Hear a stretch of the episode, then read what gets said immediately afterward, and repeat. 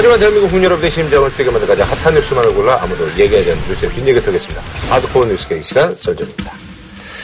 자, 요 얘기를 좀 잠깐 해야 될 것 같은데요. 지난 13일 날 있었던 일입니다. 그래서 정말 많은 분들이 깜짝 놀라고 지금 뭐 전 세계가 뭐 주목을 하고 있는데요. 김정남 씨가 말레이시아에서 피살된 것으로 알려졌습니다. 범행을 저지르고 이미 체포된 여성 용의자들 뒤엔 북한 정권이 배후에 있음을 강하게 시사했지만 유력한 용의자 4명 가운데 일부는 평양에 도착한 것으로 보입니다.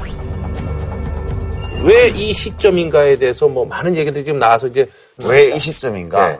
도무지 알 수가 없다. 어, 그건, 그건 아니에요. 그, 이건. 여러 가지 얘기들이 많더라고요, 진짜. 예. 아니, 이제 일부 외신, 음. 또 그쪽에 어떤 휴민트를 두고 있는 음. 쪽에서 나온 네네네. 이게 뭐 고급 첩보일 가능성이 있어요. 음. 있는데 최근에 김정남을 띄우면서 음.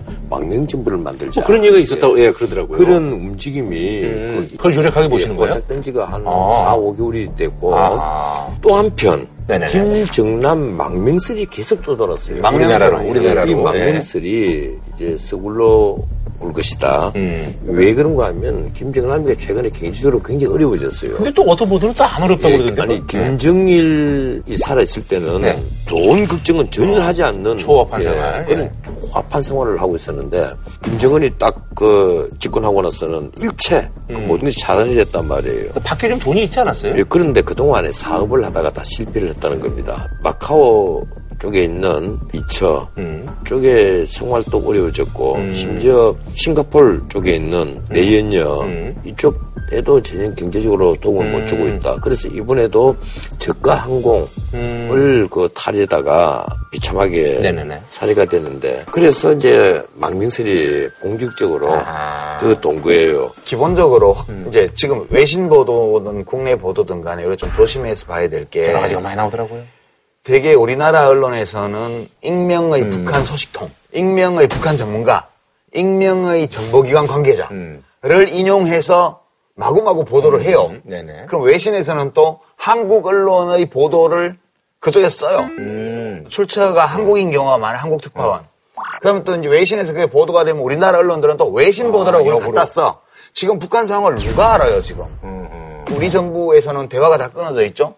비공식적으로 어떤 휴민트도 다 잘려 있죠? 그러니까 뭐 북한에서 뭐 미사일 쏴도 미리 알 수가 없고 핵실험을 해도 미리 모르는 그런 지금 조건에 있기 때문에 우리가 지금 뭐가 확실하냐 이렇게 보면 김정남은 북한 정권이 아니고는 죽일 만한 동기를 가진 사람을 찾기가 어려워요. 말레이시아 경찰 당국의 발표를 볼 때 이거는 동기를 봐도 북한 정권 아니면 이럴 주체가 없는 것 같고 근데 왜는 왜는 확실해요. 왜는 걸치적거리니까 죽인 거지. 아 예. 그게 뭐 망명 정부 가능성이든 세부적인 동의는 모르지만 예, 어쨌든 예, 남한으로 뭐 걸리적거리니까. 망명을 하든 하면 골치 아프잖아. 와가지고 뭐 온갖 얘기들을 하게 되면 머리 아프니까 제거해야 될 동기, 제거할 수 있는 방법 이런 걸 다 갖고 있는 게 북한밖에 없어요. 그런데 나 이 standing order는 아니라고 봐요. 이번에 standing 예, order가 뭐예요? 예, 김정은이가 집권하면서 저 김정남이 어떻게 처형해 그때부터 명령이 계속해서 지금 계속 유효한 거예요. 유효한 예. 명령. 언제 죽여라가 아니고 예, 무조건 예, 죽여라. 예, 그런데 그건 왜 아니라고 보는 거 하면 이번에 그 홍종강, 리재남, 리지현, 오종길 이 네 명이 순차적으로 이 지난달 그 중순부터 이달 초순까지 순차적으로 차례차례 갑니다 말레이시아에.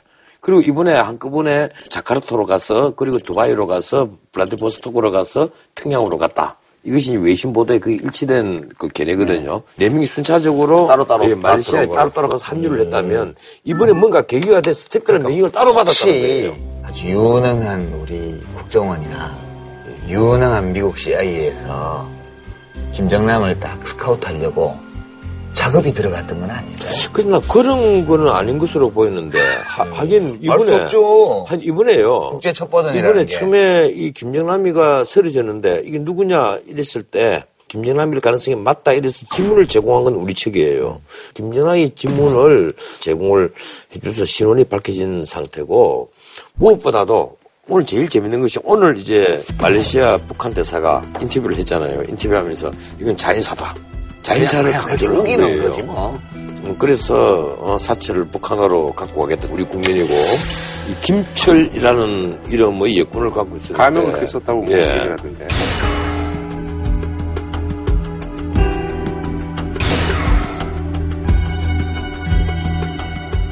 그럼 이게 뭐 이렇게 파장은 중국이 발칵한 거예요. 예. 북한 석탄 수입 예. 중단. 예, 이 북한 어저께 나왔죠. 예, 어제 곧장 음. 예, 북한 석탄을 수입 중지를 해버린 거예요. 이 사실 북한 경제 지금 외화벌이 한 60%를 차지하는 부분이거든요. 크죠. 중국의 그 어떤 분노 음. 이것도 우리가 미루 짐작할 수가 있습니다. 그러니까 중국 정보 당국이 김정남을 보호하고 있다는 소문에 대해서는 중국 쪽에서 공식적으로 부인을 했죠. 얘기를 못 하죠. 네. 우리가 보한다는 얘기 못 하죠. 네. 이런 말이 많았잖아요. 어차피 백두혈통은 김정남이란 말이에요. 사실 김정은은 백두혈통이 아니잖아요. 아니, 백두혈통 자체가 가짜인데 예? 뭐 아니, 글쎄. 백두혈통 타령이에요. 글쎄, 지들이 말하는 아니 나는 우리 언론에서 봐. 무슨 얼어 죽을 백두혈통이야. 그, 그래서 중국에서는 예컨대 김정은 정권을 무너뜨렸을 때 누굴 대타로 세울 거냐 하는 문제는 늘 고민이 된단 네. 말이에요. 우선 북한 주민을 안도시키려면 누군가 대타를 세워야 될 텐데. 왕족이라 해야 돼, 거기는. 그래서 이제 검토된 것이 김정남이었어요. 음. 막상 이제 북한 주민들은 이 김정남을 잘 몰라요. 모르지. 그래서 쿠데타로서 옹립되는 어떤 잠재적 위험성을 음. 제거할 목적이 아니었겠느냐. 참 보면 사극에 많이 나오는 거잖아요. 우리 조선 시대 왕의 형제들이 네. 뭐 하고 지냈어요? 열심히 책 읽고 지식인을 만나서 토론하고 그러면 역모에 걸렸어 이거야. 그렇죠. 그러니까 맨날 주색 잡기나 하면서 뭐 어디 가서 신을 한수 읊고. 어, 신나 한수 읊고 대접이나 받고. 아침 아프게 그림이나 그려주고. 네, 그러니까 이게 현대적 독재 권력과 왕조의 DNA 이게 결합이 돼가지고 21세기에 도저히 일어날 수 없는 이런 사건이 일어나는 거예요. 이게 진짜 웃기는 거지 이거는. 알겠습니다. 예, 마무리 짓는 걸로 하겠습니다. 예. 자, 다음 소식은요. 조기 대선이 치러질 가능성이 높아지면서 지금 여야 각 당이 발등에 이제 불이 떨어진 그런 상황입니다. 그래서 준비한 이번 주제 3표 줍쇼 각 당의 경선 체제 돌입입니다. 먼저 일단은 가장 뭐 판이 이제 크게 벌어지는 곳이 바로 이제 민주당이 아닌가 싶은데요. 어, 국민선거인단을 모집했는데 이게 2012년도에 비해서 엄청 많이 모였더라고요. 모집 목표가 200만이었는데 첫날에 문의 전화가 한 71만 건이 와서 대박 조짐을 보이고 있습니다. 그래서 그 대박 조짐인지 뭔지는 뭐 어쨌든 뭐. 예, 사람 많이 모였으니까. 어쨌든 2012년 하고는 룰이 다르죠. 예, 그렇죠. 이번에는 뭐 100% 오픈 네. primary 누구나 다 한 표니까요. 예, 예. 그렇다면 이 역투표, 네, 그 얘기 많이 또 나오더라고요. 영역 투표, 네네네. 온갖 얘기들이 나와요. 예. 이- 근- 근데 지금 그 분위기가 네네. 더불어민주당 경선이 메이저리그, 나머지는 다 마이너리그 음. 이런 분위기였고 관중들이 다 이제 이쪽으로 구경을 그러니까요. 예. 문재인 캠프에서 아마 어제 오늘 비상이 걸렸을 겁니다. 음. 예, 한 여론조사의 결과가 발표가 됐는데 안희정 지사가 23%까지 예, 22, 23 까지 올라갔던데요. 올라갔단 네. 말이에요. 근데 그것보다는 네네. 3강 대결을 했을 때 네, 맞아요. 예, 문재인 전 대표의 경우에는 50%못 미치는 수치가 나오고, 근데 안희정 지사는 50%가 넘는 표수로 나온단 말이에요. 네네. 이런 것이 앞으로 내부 경선에서 큰 영향을 미칠 가능성이 매우 높다. 예. 근데 저는 그게 별 영향이 없으리라고 봐요. 아하. 왜냐하면 가상조사를 했는데 누구는 못 이기고 누구는 이긴다 그러면 이기는 사람 밀어야죠. 예, 그러면 생각이. 확실한 사람 미는 게 낫지 이럴 수가 있어요. 네네. 근데 둘 다 큰 격차로 이기는 걸로 나오는 거예요. 그렇죠. 그렇게 돼 있기 때문에 누가 유리하지? 그거보다는 누가 더 좋지? 여기에 초점을 두고 투표할 가능성이 높아요. 근데 일반 대중들이 받아들였을 때, 야, 안희정의 상승세가 진짜 심상치 음, 않구나라고 그렇죠. 느낀 것 아니, 바로 같아요. 이 점인데, 이 호남에서 제일 먼저 하잖아요. 이 호남에서는 지금까지 문재인에 대한 지지가 30%에서 40% 네. 이사를 오락가락하는 이유는 또 사람에게 일단 밀어주자 하는 게 강했어요. 그렇죠. 지금 이제 어차피 두 사람 다 될 것 같아요. 된다고 한다면, 음. 그럼 우리는 문재인과 안희정을 동등하게 놓고 판단을 해야 된다. 이제 이런 분위기가 음. 그렇죠. 음. 만약 형성이 된다면 이 문재인 대표로서는 굉장히 위험할 수가 아, 있다. 호남에서 약간 또 만에 하나라도 있다. 어. 호남에서 이변이 벌어진다면 과거의 노무현 대통령 그렇죠. 때처럼 밀릴 수가 있단 말이에요. 그래서 그러니까 흥행이 되는 거지. 예, 지금 이제 비상이 걸려가 있는 거예요. 그런데 막상 나중에 이렇습니다. 더불어민주당에서 뭐 문재인이든 안희정이 나올 네. 것이고 국민의당에서 안철수 아니면 손학규가 나올 것이고 네네. 범보수 진영에서 누군가 나올 것 네네. 아니에요.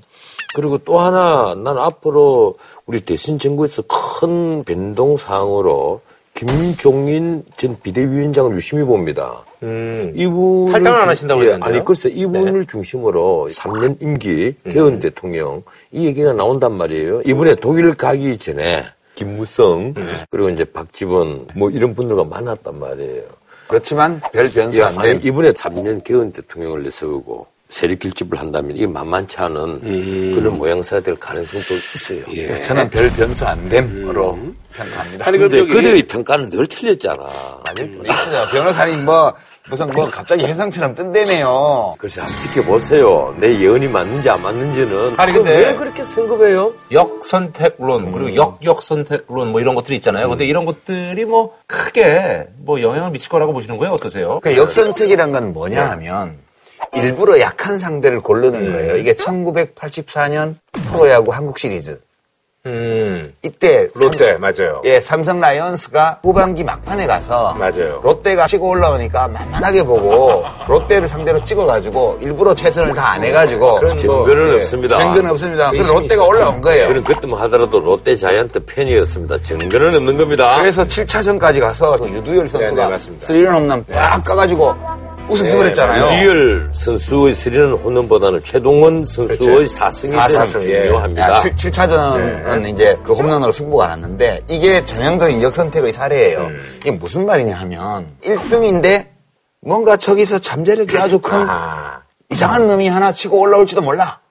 그럴 때 걔를 제거하기 위해서 일부러 약한 상대를 찍어주는 조직적으로. 그러니까 만약 보수 진영의 후보가 지금 1, 2등을 다투고 있다면 아, 지금 보수의 상황이 그렇지 않다는 얘기군요. 근데 지금 무슨 박사모건 뭐건 역선택 해봤자 안희정이 더 많이 이긴 되잖아. 어차피 전공 교체 되는 거예요. 뭘 누구를 어떻게 역선택한다는 말이야. 이게 첫 번째 포인트고. 네. 두 번째는 아 그 문재인이 올라오는 건 싫어. 누구든 다른 사람 해야 돼. 이렇게 한다 하더라도 그렇게 동원할 수 있는 숫자가 얼마 안 되기 때문에 선거인단이 200만이 넘어가면 효과가 나타날 가능성이 경선 선거인단이 크면 클수록 줄어들어. 그 다음에 세 번째는 진짜 역선택이 일어난다면 이거는 다른 당들이 위험해요. 예컨대 지금 더불어민주당 지지율이 거의 50%에 육박한단 그렇죠. 말이에요. 40% 이상이죠.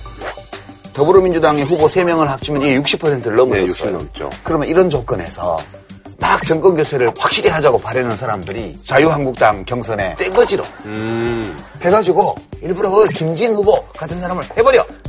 그 다음에 바른정당에 딱 가서 또 제일 약한 사람 해버려. 국민의당에 와 가가지고 또 제일 약한 사람 해버려. 이 가능성이 더 커요. 오히려 한다면. 그래서 지금 더불어민주당에서 역선택하고 논란하는 거는 쓸데없는 짓이야. 근데 그건 그들의 단견이시고. 아, 예. 그렇습니까?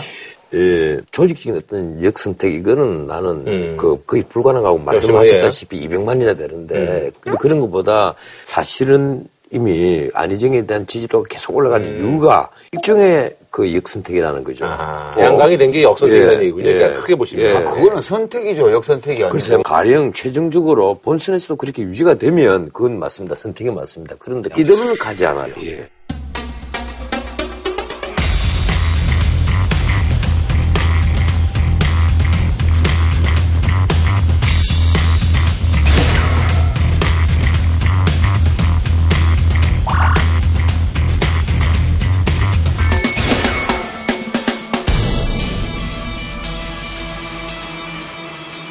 근데 양강인데 그럼 어떻게 보세요? 뭐 그냥 어떻게 나는 안 보지. 이제 보면 틀리니까 자꾸 말을 안 하지. 사실은 내 생각은 변함이 없어요. 더불어민주당은 문당이고 국민당은 안당이다. 당내에서 큰 예, 변화는 없을 예. 것이다. 안희정 지사가 더불어민주당과 상관없는 홍금 보수 세력의 일망을 모았다 해서 역전이 가능하다? 난 그렇게 보지 않아요. 알겠습니다. 그나저나 지금 홍준표 경남지사가 2심에서 이제 무죄 선고를 받았잖아요. 그래서 검찰에서 이제 다시 이제 상고를 한다고 하는데 그래서 이제 어, 여권에서는 갑자기 이제 인물난도 사실 있었던 터라. 또 이분이 또 그래도 대중적인 또 지지도는 또 있었던 분이시고. 예, 이번에 홍준표 경남지사의 그 항소심 판결. 네네. 이 내용을 자세히 좀 뜯어보면요. 놀라운 걸 발견할 수가 있습니다.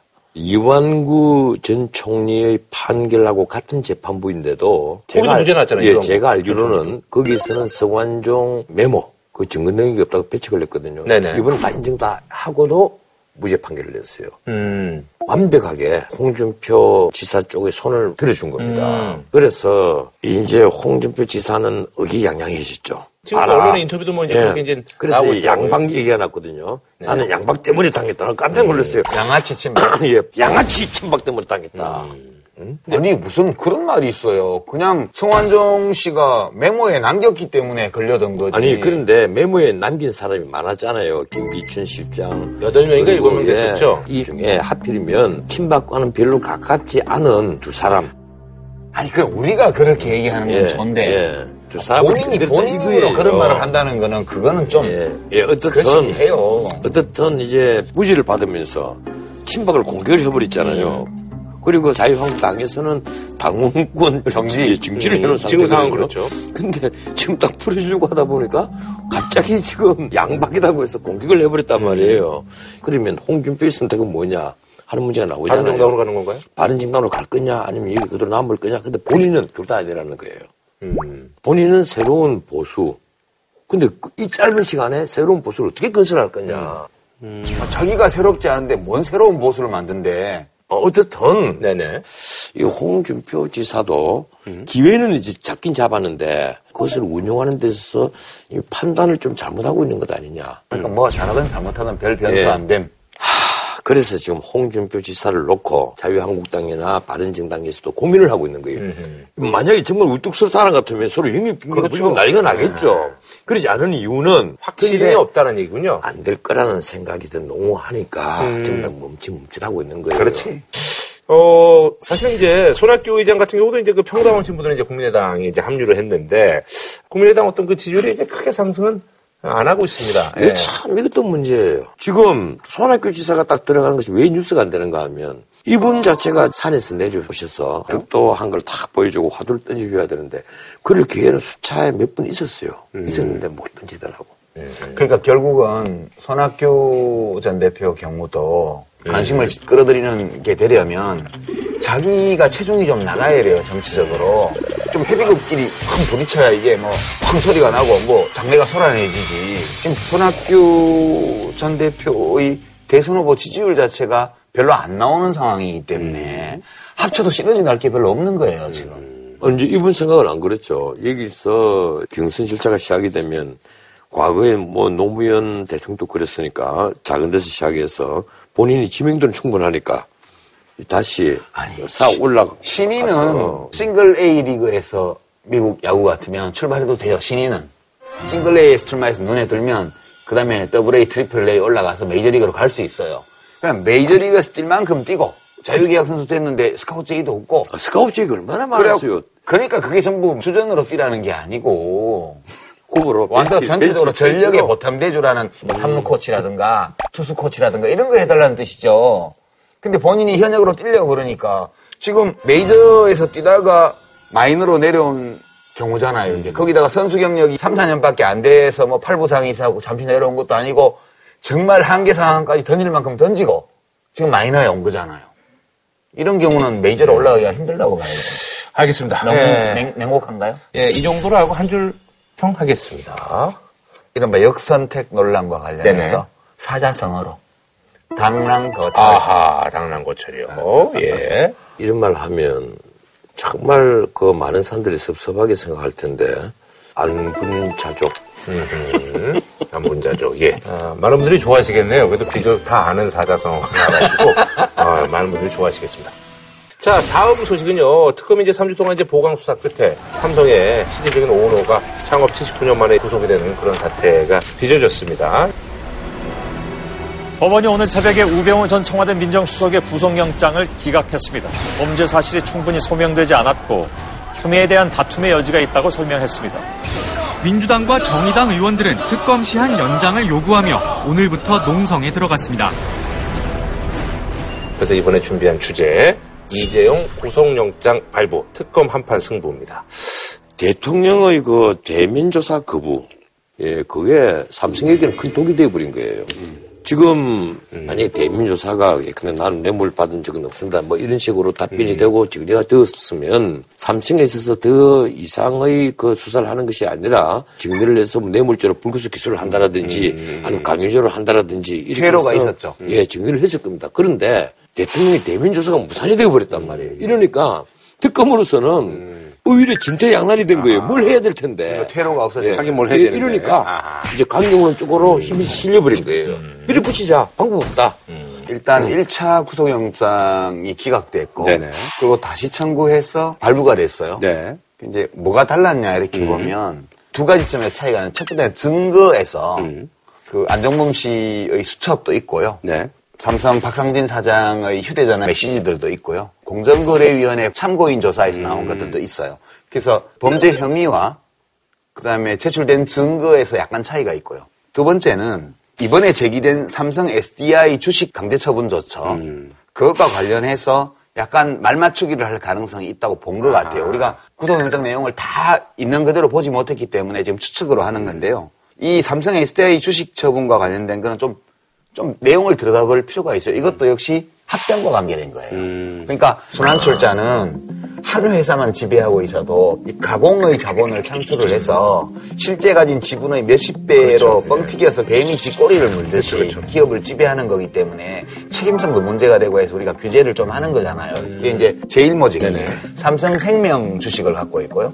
삼성생명이 삼성화재 주식을 갖고 있고요. 삼성화재가 삼성전자 주식을 갖고 있고요. 삼성전자는 삼성 SDI 주식을 갖고 있는데 이 삼성 SDI 가 삼성물산 주식을 갖고 있는 거예요. 근데 삼성물산하고 제일모직을 합병을 하고 나니까 이른바 순환출자 의 고리가 새로 만들어진 거예요. 그래서 기존에 있는 순환출자는 모르겠으나 신규로 생겼을 때는 조처를 하도록 돼 있어요. 그래서 원래 공정위가 천만 주 뭐 이런 얘기가 예, 나오군요. 천만 주를 삼성 SDI가 갖고 있던 삼성 물산 주식을 팔으라고 한 거예요. 음. 근데 이게 나중에 오고 가고 오고 가고 하다가 500만으로 깎아줬는데 이것이 최순실 일가에 대한 지원이나 등등과 음. 관계가 있다는 주장이고 삼성에서는 그거 다 천만 주다 팔아도 지배 구조를 유지하는데 문제가 없는데 뭐하러 우리가 그러겠냐. 그거를 강력하게 부인하고 있어요. 지금도. 방금 이제 한 말이 그 삼성에서 하는 말이거든요. 예. 뭔가 하면 통합 삼성물산에 출범하면서 순환 출자 꼬리가 두 개가 줄었다는 겁니다. 다만 이제 삼성 SDI가 이제 하나 끼어든 거거든요. 그렇죠. 그런데 삼성 SDI 이건 앞으로 해소를 하면 된다. 이렇게 법률 자문을 다 받았다는 거예요. 네. 근데 공정거래위원회가 천만 주를 다 팔아라. 이렇게 얘기를 하니까 천만 주는 좀 심한 거 아니냐. 그래서 이제 공정거래위원회에 가서 이제 민원을 넣고 예, 음. 만나고 왔다 갔다 한 기록들이 다 나온 예, 거죠. 지금 통합 삼성물산의 지분 자체는 거의 한 50% 가까이 육박이 돼요. 그 예. KCC가 보유하고 있는 우호 지분까지 포함하면요. 근데 천만 주 자체가 한 5.2% 그래서 500만 주가 2.6%입니다. 예. 그래서 사실은 삼성이 이게 없으면 뭐 통합이 무산된다라든가 통합해봤자 다른 어떤 효과가 안 난다라든가 이런 문제는 아니라는 거예요. 이게 이제 삼성의 얘기. 삼성의 얘기인데, 근데 문제는 삼성의 주장도 일리가 있는데, 그러면 삼성이 공정거래위원회하고 줄다리기를 해서 500만 주로 줄였는데, 그 500만 주를 누구한테 팔았냐를 보면, 이 삼성 주장이 약간 이상한 거예요. 이 500만 주를 누구한테 팔았냐 하면, 이재용 부회장 개인한테 130만 5천 주를 팔았어요. 음, 네. 많이 가져갔네요. 예. 그 다음에 삼성생명 공익재단 이사장이 이재용 씨거든. 여기 3천억을 넣었어요. 그러니까 전체 그 500만 조 중에서 3분의 2를 이재용 씨가 매입한 거와 똑같아요. 근데 그거 그럴 수밖에 없는 게요. 예. 예? 소액 주주들 불만들이 터져나서 난리가 납니다. 만약 이걸 자체에서 소화를 해내지 않고 장내 입제이 500만 주 풀어보세요. 거의 뭐 연일 한가 갈 텐데 그래 그런 걸 감당을 그러니까 할 자신이 없는 거예요. 169만 5천 주는 일반 투자자한테 팔았어요. 만약 지배 구조를 유지하는데 굳이 이 지분이 필요 없다면 뭐하러 이재용 부회장 개인이 2천억 원이나 들여서 사며 그 다음에 삼성생명 공익재단은 이재용 부회장이 취임할 때 뭐라고 얘기를 했냐면 공익재단을 삼성그룹에 대한 지배력 유지 수단의 도구로 쓰지 않겠다고 약속을 했어요, 공개적으로. 네, 그랬죠. 근데 삼성생명 공익재단이 지금 200만 주나 구입을 했잖아요. 이것도 약속 위반인데 이렇게 대중 앞에서 국민 앞에서 하는 약속까지 위반하면서 삼성생명에서 이걸 샀다는 것은 여러 가지 이 5%가 넘는 지분이 특정 세력의 손에 들어갈 경우에 지배 구조를 방어하는데 애로사항이 생길 수도 있다는 우려가 있어서 했다는 해석이 지배적인 거예요. 이게. 아니 그때는 이제 엘리엇과 어떤 그 전쟁을 뭐. 벌이고 있었고 그 후유증이 남아 있을 텐데 우리가 일반적으로 어떤 기업에 대기업에 지분을 40% 이상의 지배력을 갖고 있다면요 그건 대단한 겁니다. 쉽게 다른 데서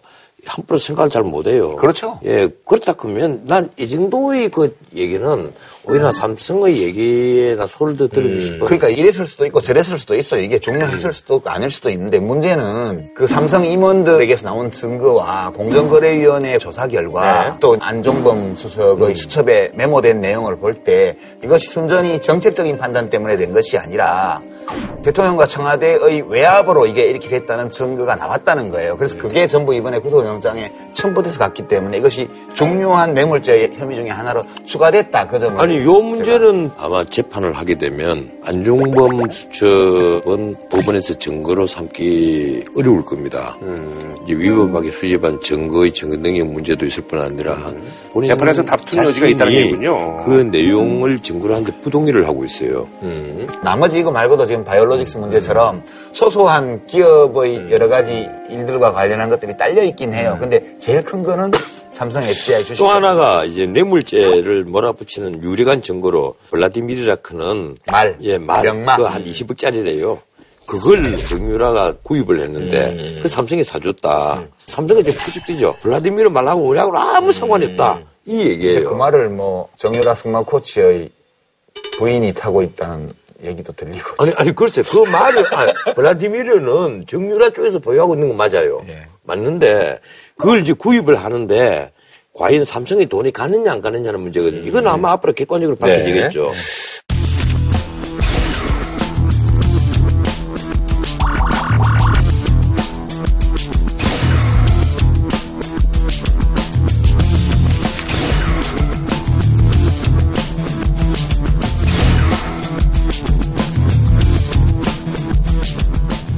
아, 그런 말이죠. 근데 이 특검이 이제 그 기한이 이제 아, 만료가 되잖아요. 연장 가능성은 있다라고 보세요? 난 없다고 봐요. 그거는 저도 없다고 봤잖아요. 황교안 총리한테 연장 요청을 했고 며칠 전에 그리고 박근혜 대통령 대면 조사는 이제 비공개 조사 협상을 안 하고 있잖아요. 지금 아마 하고 있는 것으로 보입니다. 어제 일요일 날 항상 브리핑을 하다가 어제는 브리핑이 생략이 돼버렸어요. 그래요? 이게 처음이었거든요. 그 브리핑이 생략된 이유가 아, 대미 조사에 대해서 또 무슨 말을 하면 또 깨질까 싶어서 브리핑을 근데 지금 안 받으면 되게 불리하거든. 예, 지금 대면 조사를 받는 것이 탄핵 심판에 유리한가, 받지 않는 것이 유리한가는 그건 뻔한 겁니다. 네. 받아야만 되는 거예요. 그리고 또 특검 입장에서도 이 대면 조사를 받아야만 어느 정도 외관을 갖추잖아요. 그렇죠. 특검 뭐, 수사를 예, 마무리할 형식이 외관을 갖춰있죠. 예. 갖춘단 말이에요. 그럼 여기 그 대민 조사 날짜는 언제로 보세요? 시간이 없어요 지금. 네, 그러니까요. 28일이 뭐 끝인데 뭐. 아마 이번 주 안에 이번 주밖에 어쨌든, 없어요. 예, 해야 되겠죠. 이번 주 안에 안 하면 아, 이뤄질 거라고 보시는 거예요? 할 수밖에 없다고 봐요. 음. 근데 박근혜 대통령 쪽에서도 고민이 많을 거예요. 왜냐하면 혹시라도 대면 조사를 안 한 상태에서 연장이 되면 그럼 지금 100% 확실한 것은 아니지만 3월 10일 전후해서 탄핵이 인용됐을 탄핵이 때 인용되었다. 그러면 이거는 자연인 박근혜로서 그냥 출두 요구서를 받아야 돼요. 음. 그거는 좀 그건요. 곤란하거든. 그건요. 네. 어떤 의미에서는 이 더불어민주당 후보에게는 최악의 상황입니다. 아, 뭐 불려가는 것 때문에 역풍 분다고요? 그 문제는 모든 상황의 반전이 돼버리거든요.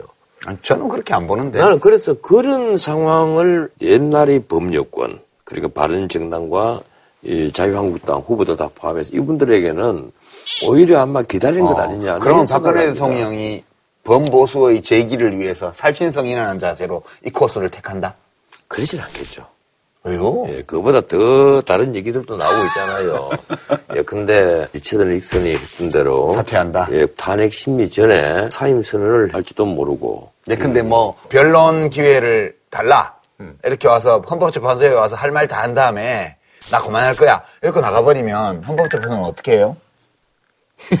계속 탄핵 심판을 해야 돼요? 아니면 이 탄핵- 사임 의사를 밝혔으니까 예. 중단해야 돼요? 뭐, 이- 시중에 떠도는 얘기가 그런 얘기가 있어요. 그렇죠. 그런 얘기도 있고. 어쨌든 이제 13일 이전에는 거의 뭐 확정적인 예, 마- 거죠. 아니 그건 모르죠. 아, 또 몰라요? 예, 그것도 몰라요? 그건 그건 또 다른 변수들이 근데 있어요. 그거는 거의 예. 확실하다고 봐야죠. 예, 근데 최종 변론 기일 전에 대통령 대리인단이 우리 전원 사퇴하겠다. 아니 전원 사퇴 해버리잖아요. 그러면 과연 헌재가 아 그렇더라도 우리는 변호인 없이 결심하고 선거로 가겠습니다. 그런 배짱을 가질 수 있을까요? 제가 볼 때는 뭐 심리 다 했고 최종 변론 기회 줬는데 본인들이 안 쓰면 글쎄, 막 그런 그런. 변수도 있고 또또 다른 변수도 내 굴세를 뜨니까. 뭐, 지금 그때 가서 20일 날 뭐 지켜보는 걸로 하겠습니다. 예.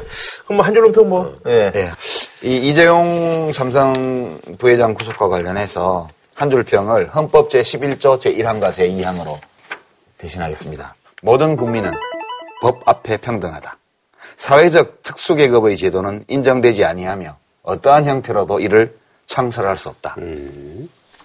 국민 여러분, 긴 겨울이 끝나가고 있습니다. 알겠습니다. 2017년 대한민국 차기 지도자는 누가 될 것인가? 독한 저들의 존재. 자, 오늘 이제 그 네 번째 시간인데요. 국민의당의 안철수 의원님 모셨습니다. 예, 반갑습니다. 예, 반갑습니다. 예. 아니, 근데 생각보다 굉장히 가깝습니다. 아하. 막 저기 그 네. 털까지 다 보이는데요. 아, 예. 줄 알고 내가 아침에 코트를 갖고 왔지. 오늘부터 네. 그대 이름을 털구라로. 근데 우리 저 정치인 분들이 이렇게 예습 이런 거 확실히 하시더라고요. 그래서 이제 유승민 뭐 문재인 그리고 이재명 시장님의 방송은 아니, 뭐 솔직히 못 봤습니다. 아, 못 보셨어요? 아, 그래도 이렇게 좋은 기회에 한꺼번에 세 분다 네. 뵙게 돼서 정말 영광입니다. 아이고, 고맙습니다. 예. 몸둘 바를 모르겠습니다. 이- 이런 게 1타 3피? 예, 예, 뭐 그렇게 생각하시면 좋죠. 뭐. 그러니까 우리는 예. 피다 이거지. 아유, 고수업에서는 피가 이거예요. 피가. 대중노선. 그 청문회 스타 우리 저 국민의당의 김경진 의원님께서요. 당신은 세 가지 덕을 가졌다. VC를 만들어서 전 국민에게 20년 이상 공짜로 배포를 해왔다. 네. 두 번째, 당신은 네. 양보를 큰 양보를 두 번이나 했다. 어, 예. 그다음에 마지막으로 세 번째, 앞으로 4차 산업혁명이 있고 미래의 과학기술이 무궁무진하게 발전하면 예의 바르죠. 아니, 세상에 뭐좀 추가하실 거나 아니면 뭐 아유, 덧붙일 말씀은. 어찌 그리 잘 꼽았을까? 근데 양보에 대해서 좀 저기 잘못 알려진 게 있습니다. 사실은 심적한 사람은 양보 못 합니다. 아하. 마음이 강한 사람이 양보할 수 있는 겁니다. 어떻게 그렇더라도 상대를 짐승보다 못하다. 그래서 온 방송에 도배가 되도록 만들고 아, 웃으면서 이야기했습니다. 안 의원님 그 말씀 좀 정정해야 될 것 같아요. 어떻게 정정합니까? 인간도 짐승의 한 종이잖아요. 인간이 짐승이라고? 그러니까 인간은 인간은 동물에 짐승이야. 아 동물이. 그왜 왜 그러시나? 인간을 짐승으로 아, 그러네. 짐승은 인간을 제외한 동물 반성하겠습니다. 하세요. 이런 분위기였군요. 그 저희 방송에서요 전문가 선생님께서 이제 안 의원님에 대해서 장점이 돈이 많다. 근데 또 단점은 그 돈을 잘 안 쓴다. 뭐 이렇게 얘기를 하셔가지고 예. 약간 좀 아, 짜신 게 아니냐 이런 뭐 소문인데 거기에 대한 뭐 1,500억 기부했습니다. 아, 1,500억 기부한 짠돌이도 있습니까? 그러니까 예. 예. 아유, 같이 정치하는 사람한테 돈을 쓰셔야지. 아유, 그러면 이제 앞으로 방송 끝나면 김영란법 한도 내에서 3만 원 한도 내에서 물 쓰듯이 쓰겠습니다. 사실 이제 그 우리 안 의원님께서 지금 이제 대선 예비 후보들에 비해서는 경력은 가장 신인이십니다. 안혜정 충남지사가 예전에 이제 그 보좌관을 하셨죠. 뭐 본인 말로 30년 정치인이라 그러니까. 예, 그거 제일 제일 늙은 정치인이야. 예. 89년도가 아, 그렇네. 예, 정치 입문이고요. 유승민 의원은 이제 2000년도 그리고 문재인 의원님은 이제 2002년도에 정계임을 하셨고 이재명 시장님은 2005년도에 안 의원님은 이제 2011년도에 정치권에 입문했다고 이제 많은 분들이 보니까 나만의 어떤 그 장점이 있다. 원래 신인들이 좀 장점이 많지 않습니까? 네. 나쁜 걸 배울 시간이 없었습니다. 아, 야. 그렇지만 또그 예. 기간 동안에 정말 압축을 넘어서 농축 경험했습니다. 음. 7년 동안 제가 직접 이렇게 치른 선거만 다섯 번입니다. 직접 출마했던 국회의원 선거 두 번, 당 대표로서 세 번의 전국 선거를 지휘했습니다. 예. 아마 정치인으로 당 대표로 치를 수 있는 모든 선거를 그 기간에 다 치르고 지휘해봤습니다. 돌발 질문 하나만 네네. 더 하죠. 이 본인의 단점 한 가지만 얘기해 보죠. 아마 제일 큰 단점은 제 감정 표현을 잘 하지 않는 게 굉장히 단점인 것 같습니다. 우리 또 전원석 변호사님께서 이제 열정이 좀 안 보인다라는 그런 말씀을 하셨거든요. 사실 생각해 보시면 열정 없는 사람이 의사 그만두고 창업하겠습니까? 안정적인 회사 나와가지고 그렇게 전문 경영인에게 물려주겠습니까? 정치에 도전하겠습니까? 그리고 혼자서 허허벌판 혈혈단신 나와서 당을 만들고 총선에서 그냥 밀어붙였겠습니까? 그래서 오히려 저는 열정이 넘쳐서 고민입니다.만 그런데 또 한편으로는 속에 넘치는 열정을 잘 표현을 못하는 것은 그 제가. 예 아, 인정하겠습니다. 근데 저는 저는 그렇게 안 보거든요. 네. 열정이 느껴져요. 음. 근데 저는 오히려 우리 안철수 의원님이 열정은 충분하신데 뭘 만들어내는 균형 감각 이런 쪽이 오히려 좀 부족하달까? 저야 부족한 점 많다고 스스로 생각합니다. 제가 가진 뭐 유일한 장점이 하나 있다면 한 번 했던 실수 다시 안 하는 겁니다. 제가 처음에 벤처기업 했을 때 4년 내내 은행 돈 끌어다니면서 고생했습니다. 워낙 경영을 잘 못해서. 근데 한 번 했던 실수는 다시 안 하다 보니까 조금씩 조금씩 회사가 제대로 경영이 되게 됐습니다. 정치도 마찬가지였던 것 같습니다. 부족한 점들 어, 보완하고자 열심히 노력하다 보니 작년 총선 때 혼자 창당해서 40석 가까이 만든 음, 대한민국 정치사 보면 그렇게 만들었던 사람 다섯 사람 정도밖에 없지 않습니까? 그 중에 한 사람은 어, 되게 됐다고 말씀드리고 싶습니다. 대통령 한 분밖에 없는데. 정치의 일원 아니겠습니까? 그러니까 정치적인 굉장히 어려운 상황 속에서도 자기 신념 가지고 돌파하는 그 돌파력, 능력, 리더십 다 이미 저는 보여드렸고 증명했다고 말씀드립니다. 네. 자, 그런 말이죠. 평생을 내가 바이러스랑 싸웠다. 하지만 이제는 낡은 정치 바이러스하고 싸우겠다. 네, 이렇게 말씀하시는 우리 바이러스맨 안철수 의원님의 이력을 한번 예, 저희가 풀어보도록 하겠습니다. 백신맨. 자, 네, 백신맨. 알겠습니다. 백신맨, 백신맨. 예. 바이러스맨이 아니야, 뭐야. 그래, 이거 재밌게, 예능적인 예, 그런 거예요. 아니, 그렇다고 저희가 뭐 그게 예, 백신맨. 예, 그래. 백신맨. 예, 백신맨. 예. 자, 1962년 2월 26일 부산 출신이시고요. 부산에서 이제 고등학교까지 마치시고 고3 때 특히 열심히 공부를 하셨다고 그러시네요. 그래서 이제 1980년 이제 서울대 의대에 입학하셔서 뭐 러브 스토리가 많이 알려졌습니다. 그래서 대학교 4학년 때 역시 이제 부인도 이제 의사신데요. 우리 김미경 교수님 아, 시험 공부를 이제 도와주겠다라고 작업을 걸어서 1988년도 올림픽이 개최되던 해에 이제 결혼하셨네요. 그래서 이제 내년이면 이미 이제 결혼한 30년을 그건 나하고 같아. 예, 많은 또 대중분들이 아우 둘 다 뭐 서울대 의대 나오고 그래가지고 드라마 얘기도 안 할 것 같고 평상시에 저기 뭐 4차 산업혁명이라든지 이런 얘기는 잘 안 하세요? 아유 그런 이야기 할 리가 있습니까? 아, 그런 얘기는 안 하시는군요. 예. 저희 네. 거의 이제 30년 가까이 맞벌이 부부입니다. 그날 어떤 일이 있었는지 서로 만나면 서로 이야기합니다. 음. 아 그리고 저희들은 먼저 온 사람이 먼저 밥합니다. 아, 그러세요? 그래서 제가 평생 한 번도 저희 집에서 못 해본 이야기가 밥 줘입니다. 도대체 누가 누구한테 밥을 줍니까? 오, 예. 1989년도에 이제 그 단대의대 이제 학과장 최연소를 이제 역임하시고요. 그리고 이제 1995년도에 이제 안철수 연구소를 설립하셔가지고 이제 의사의 길을 그만두시고 이때부터 이제 바이러스와 이제 싸워 오셨는데요. 많은 그 분들한테 그 V3 예. 이제 무료로 배포하면서 많은 분들이 아, 안철수라는 존재를 알게 됐고요. 그래서 왜 잘 나가는 벤처 사업가에서 이 험난한 정치 길로 뛰어드셨는지 그 직접적인 계기가 궁금해가지고 사지선다형으로 아, 준비를 했으니까요. 한번 좀 선택을 해보시기 바랍니다. 아, 첫 번째는 토크 콘서트의 성공으로. 아, 그리고 두 번째는 물팍도사 출연 이후 빵 떠서 대중적인 인지도가. 아, 세 번째는 주변인들의 어떤 부추김으로. 네 번째는 모든 걸 다 가진 남자 안철수. 이제 남은 건 정계밖에 없다. 이 네 개 중에 다섯 번째 다섯 번째 뭐죠? 심심해서 아, 야, 지금 이거- 하나 더 추가하시죠. 다섯 번째나 네 번째나 그게 그거예요. 다 가지고 있으면 심심하잖아. 그러니까 안 해본 거 해야지. 아, 내가 내가 확실히 부족했네. 어떠세요?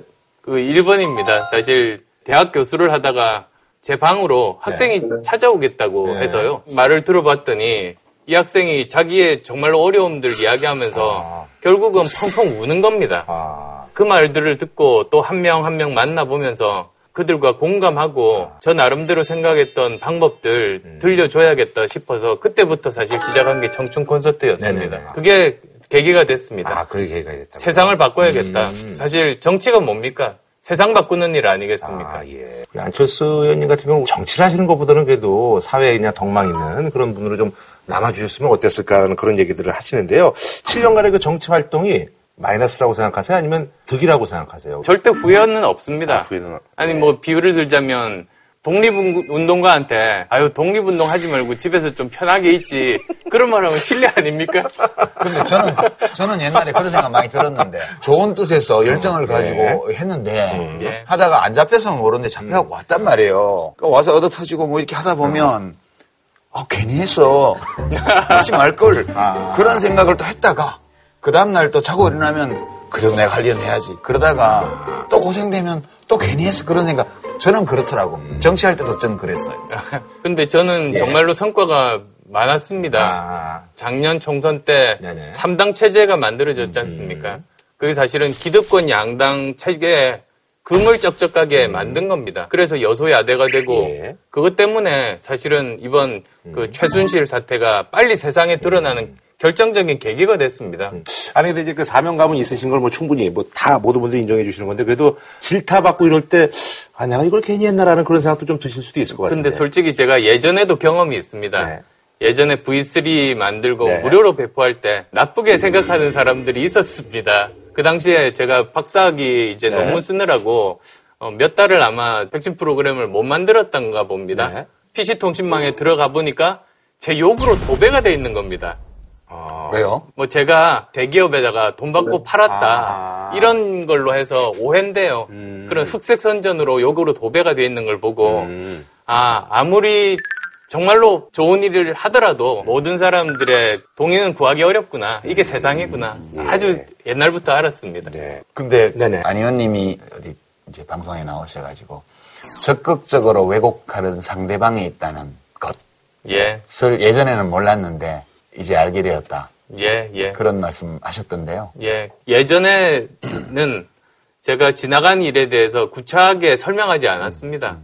진실은 다 시간이 가면서 다 드러났었습니다. 근데 정치에서는 네. 그런 일이 안 생기는 겁니다. 왜 그럴까 생각해 보니까 아, 정치에서는 항상 왜곡하는 상대방이 있는 것이어서 제가 설명을 하지 않으면 왜곡하는 그 말이 진실이 되는구나를 좀 뒤늦게 깨달았습니다. 언제쯤 깨달으셨어요? 뭐 부끄럽습니다만 정치 시작하고 몇 년 지나고 나서 알았습니다. 근자에. 그래서 아 이게 정치인에게는 설명 책임이 있는 거구나. 그 이후로부터는 제 책임을 다하기 위해서 적극적으로 진실을 설명하고 있습니다. 그 적극적으로 왜곡하는 상대방에 국민의당과 안철수 의원님 자신도 포함돼요?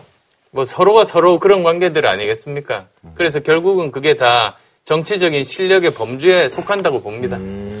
자, 그런 말이죠. 그 후에는 이제 재보궐선거 2013년도에 출마하셔서 이제 부소속으로 그래서 지금 이제 국민의당을 창당하셔서 지금 이제 재선이시고요. 대통령 선거 출마를 이제 선언을 앞두고 계십니다. 자, 그런 말이죠. 이제 대선 레이스에 관련해서 저희가 한번 얘기를 나눠보도록 할 텐데요. 지금까지는 예. 그냥 몸풀기였습니다. 예, 예. 국민의당이 연대론 얘기가 계속 나오고 있습니다. 어, 떤 생각을 갖고 계시는지 좀 궁금합니다. 예, 그 질문 나올 때마다 저는 네. 연대가 아니고 그대로 간다고 계속 말씀드렸는데 네. 안 한다고 그러다가 하는 경우가 너무 많으니까요. 그렇지. 정치에서요. 저희는 네. 확장력을 보여주는 거 아닌가 싶습니다. 정말 뭐 합리적이고 네네. 음. 이제 개혁을 하겠다는 의지가 많으니까 뭐 그런 뜻에서 어쩌면 우리랑 가까운 게 아니냐고 여러 당에서 지금 생각하시는 음. 거 아닌가 싶습니다. 아니 그런데 김종인 전 비대위원장 같은 경우는 그 양패권주의를 그 빼고 배제한. 중간지대 얘기했고 국민의당도 처음에 출발할 때 성찰적 진보, 합리적 보수 이 얘기를 하면서 양극단을 배제한 어떤 중도 이 얘기를 했고 근데 지금 바른정당도 마찬가지란 말이에요.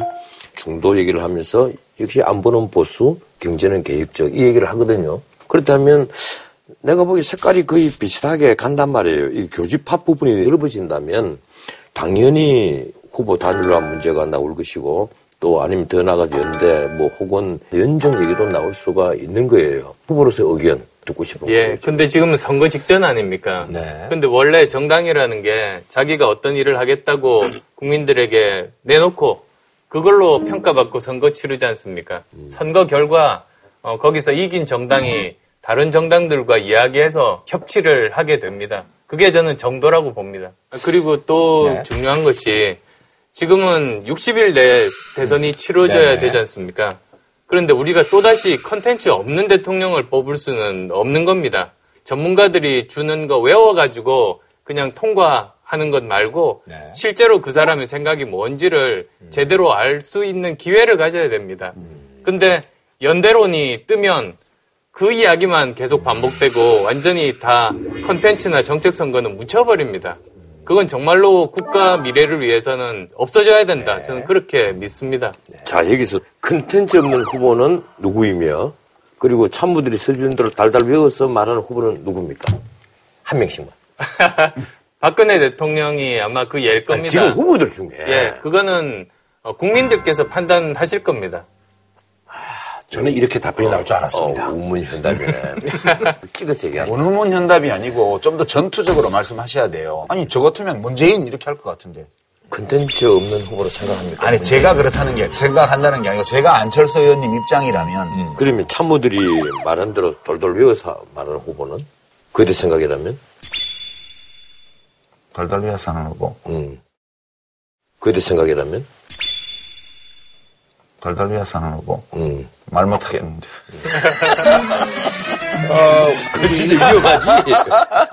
유 작가님이 국민의당이 요즘 문제가 문모닝 당이다. 문재인 전 대표 비난하는 걸로 시작을 한다. 비판. 아, 예. 비판. 비판. 예. 여기에 대해서는 어떤? 발언 전체를 골고루 신문에서 싣는 게 아니라 그 중에서 몇 개만 따서 씁니다. 그러다 보니 사실은 그렇게도 보일 수 있습니다만 실제로 이렇게 보시면 박모닝, 최모닝이 훨씬 더 많습니다. 그리고 또 예. 입장을 바꿔서 생각해 보면 작년 총선 때 네, 민주당에서 예. 얼마나 많은 마타도어 흑색 선전을 했습니까? 그때는 안모닝 예? 했지. 그때는 국모닝으로 했던 겁니다. 네네. 완전히 다 깔았던 겁니다. 그리고 문 대표에 대해서 네. 반대하는 것도 내용을 잘 보시면 정책 비판이 대부분입니다. 예를 들면 그 81만 개 일자리를 국민 세금으로 만든다는 거. 그런 것에 대해서는 당연히 비판해야 되지 않습니까? 근데 물론 정치인들이 발언을 여러 가지를 하죠. 그런데 촉으로 알거든요. 오늘 이 발언을 하면 뉴스에 뭐가 나가리라는 거를. 음. 그것이 기사화돼 주기를 원하면서 발언하는 거예요. 제목이 다 그렇게 나간다는 건 빤히 다 알고. 그래서 이제 이 얘기를 한 거는 국민의당이 당의 공약, 당의 정책 이런 거를 내서 후보들을 좀 뒷받침을 해줘야 되는데 오히려 국민의당 뉴스를 그 게 다 잡아먹으니까. 그 당에서 여러 가지 공약들, 정책들 발표를 굉장히 많이 합니다. 어느 당보다도 많이 합니다. 그런데 문제는 정책적인 발표를 하면 기사화가 거의 되지를 않습니다. 사람들이 읽지 않다 보니까 기자분들도 쓰지 않게 되고 이게 악순환인 겁니다. 그런 게 아마 국민의당뿐만 아니라 모든 당 고민 아니겠습니까? 예, 만약에 지금 세 사람이 있는데 한 사람을 잡으고 선택을 해서 함께 해야 된다면 예. 누굴 선택을 할지를 묻겠습니다. 1번 박근혜, 2번 트럼프, 3번 두테르테.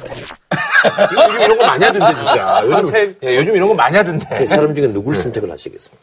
저한테 제일 가까운 사람은 트럼프입니다. 워튼스쿨 동문입니다. 아, 그래?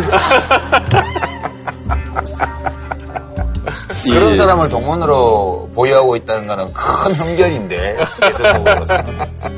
항상 이제 말씀하시는 게 이제 이번 대선은 결국은 문재인 전 대표와 나의 대결이 될 것이다. 근데 요즘 그 안희정 충남지사의 지지율 상승세가 이게 만만치가 않거든요. 안희정 지사는 이제 그 민주당 경선에서는 어, 힘들 것이다라는 그런 얘기는 뭐 변함이 없는 건가요? 다른 당 내부 경선에 대해서 제가 말씀드리는 건 적절하지 않습니다. 유 작가님한테 물어보시면 아, 왜 저한테 넘기세요? 어, 안희정 충남지사하고 대결도 자신 있다라는 미래 대 미래의 대결이 되지 않을까 기대합니다. 여기서 이제 그 이런 질문들 많은 그 대중들이 재밌어 하는데요. 안철수에게 문재인이다. 경쟁자죠. 아, 그렇게 재미없게. 이길 수 있는 경쟁자. 어, 어. 안철수에게 안희정이다. 집안 사람. 집안 사람이요? 아니, 안 씨거든. 아, 집안 사람이 하고요. 지금 얘기만 들어보면 약간 안희정 충남 지사에게 약간 더, 더 호의는 있으신 것 같아요, 개인적으로는. 같은 50대니까 아. 더 가깝죠. 그러면 저기 이게 뭐 정치를 떠나서요. 문재인 전 대표님, 안 지사님, 그리고 이제 이재명 시장님 친구를 한다면 누가 제일 맞을 것 같으세요? 성향이? 한 사람만 꼽아야 됩니까? 예, 예, 그렇죠. 또, 또 예. 1, 2, 3 예, 한 객관식입니까? 사- 오늘 예. 왜 이렇게 한- 한 객관식이 사람- 많지? 한 사람만 꼽는다면, 예. 제가 보니까 이게 두 분은 친구는 안 되실 것 같아요. 제가 이렇게 가운데서 지켜보면은. 왜? 성- 성향이 조금 다르세요. 아니, 우리는 당구 치면 맨날 싸우면서 네. 좀 짜장면 같이 먹고 아, 그런 친구라면 또 그런 이제, 예. 친구, 어. 좋은 친구예요. 근데 이제 굉장히 죽이 잘 맞는 친구는 아니신 것 같아요. 죽이 얼마나 잘 맞는데. 아, 아니 1년이나 우리를 보고도 몰라 아직 제가 본 거랑 다른데요? 근데 어떠세요? 세 분하고는? 한 사람만 꼽으면 네. 저는 이재명 시장 꼽고 싶습니다. 그러세요? 어, 솔직히 네. 정치적인 자수성가 아닙니까? 음. 저 동질감 느낍니다. 아. 그래서 요즘 좀 예. 어렵지 않습니까? 네네네. 그렇지만 힘내시라고 말씀드리고 싶습니다. 파이팅! 파이팅! 파이팅! 아, 근데. 아, 근데 그건. 아니, 솔직히 말해서 이재명과 안철수는 영 상반돼 보이거든요. 정치적인 자수성가 아닙니까? 혼자서 창당해서 이제 40석 가까운 당도 만들었고 그 전에 V3도 다 자수성가입니다. 근데 우리 안 의원님 한 번 성공을 한 사람은 또 그 모델에 묶이는 오류에 빠질 아, 위험도 좀 그렇습니다. 있거든요. 그렇습니다. 제가 예전에 겪은 일인데 열린우리당 없애고 밖에서 이렇게 세력을 모아서 대통합신당을 만든다는 거예요. 제가 이제 그걸 반대하니까 노무현 대통령이 그걸 찬성해주고 거기 같이 가라는 거예요. 그래서 저는 싫습니다. 열린우리당 지키랍니다. 그랬더니 대통령에 도전하려면 본류를 벗어나면 안 된다. 옳든 그르든 큰 흐름 쪽을 타야 대통령 선거에 가는 거지. 지류를 타면 절대로 대통령 도전 못하니까 너가 대통령 도전할지 안 할지 모르겠으나 억울한 점이 있고 마음에 안 드는 점이 있어도 큰 흐름을 무조건 타고 가야 된다고 하셔서 제가 거기 합류를 했어요. 근데 제가 안 의원님한테 이 질문 드리는 이유가 그게 총선에서는 성공한 걸로 보여요. 그런데 대통령을 하겠다 는 관점에서 보면 상대적으로 작은 당으로 간 것은 큰 손실을 각오한 거라고 봐요. 그 점에 대해서 혹시 어떻게 생각하세요? 이런 비유를 들면 이게 여기하고 좀 분위기가 다를 수도 있는데요. 실리콘밸리에서 창업자가 크게 성공을 하지 않습니까? 그러다 보면 기업을 성공시킨 그 방법에 이제는 감정적으로 완전히 하나가 됩니다. 그러다 보니 상황이 바뀌면 더 이상 그 방법이 작동하지 않는데도 불구하고 그걸 미련을 못 버리는 겁니다. 그때 이제 창업자 내보내고 새로운 전문 경영인을 들이게 되는데요. 실력은 그전 창업자보다 훨씬 더 떨어지는 사람이라도 사람이 바뀌면 다시 기업은 살아납니다. 왜 그러냐면 지금까지 성공했던 그 방법에 대해서 감정적으로 애착이 없기 때문에 상황을 객관적으로 보고 다시 살아날 수 있습니다. 저는 어, 그런 것 나름대로 잘 아는 편입니다. 무협지 스타일로 한 번 쓴 초식은 다시 잘 작동 안 합니다. 어, 그거 잘 압니다. 그래서 새로운 방법들을 찾아야 되는 것에 전적으로 동의합니다. 사실 이제 그 안 의원님 하면 이제 새정치 이것 때문에 사실 좀 스트레스도 좀 많이 좀 받으셨을 것 같은데 하도 뭐 새정치가 뭐야 뭐 이러면서 얘기들이 많았었잖아요. 스트레스 안 받습니다. 아, 안 받으세요? 예. 처음 시작할 때부터 저는 답변이 일관됐습니다. 음. 낡은 정치하고 싸우는 거라 그랬습니다.